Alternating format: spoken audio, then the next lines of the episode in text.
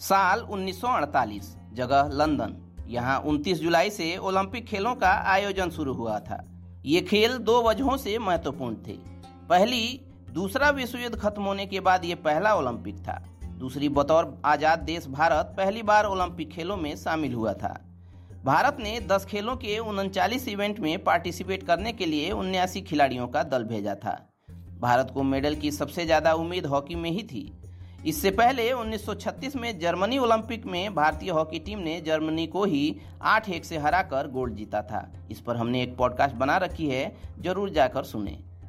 भारत का हॉकी में लगातार ये तीसरा गोल्ड था, लेकिन इस बार हालात थोड़े अलग थे। 1947 में भारत से एक हिस्सा अलग होकर नया देश बन गया था। 1936 में विजेता टीम का हिस्सा रहे कुछ बढ़िया प्लेयर अब पाकिस्तान की ओर से खेल रहे थे।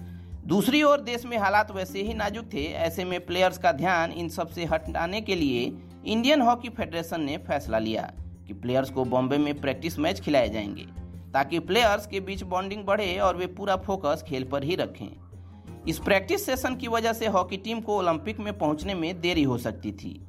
हॉकी फेडरेशन के अध्यक्ष रतन टाटा ने फैसला लिया कि भारतीय हॉकी टीम को विमान से लंदन पहुँचाया जाएगा। इसका पूरा खर्च टाटा खुद उठाएँगे। जहाज़ से जाने के मुकाबले विमान से जाने में काफ़ी कम समय लगता था। भारत से 15 प्लेयर्स की हॉकी टीम लंदन रवाना हुई। टीम को पूल ए में ऑस्ट्रिया, स्पेन और अर्जेंटीना के साथ रखा गया। भारत ने ऑस्ट्रिया के खिलाफ पहला मैच धमाकेदार तरीके से जीता। एक तरफा मुकाबले में भारत ने ऑस्ट्रिया को आठ शून्य से हराया। भारत ने अगले मैच में अर्जेंटीना को नौ एक से हराया।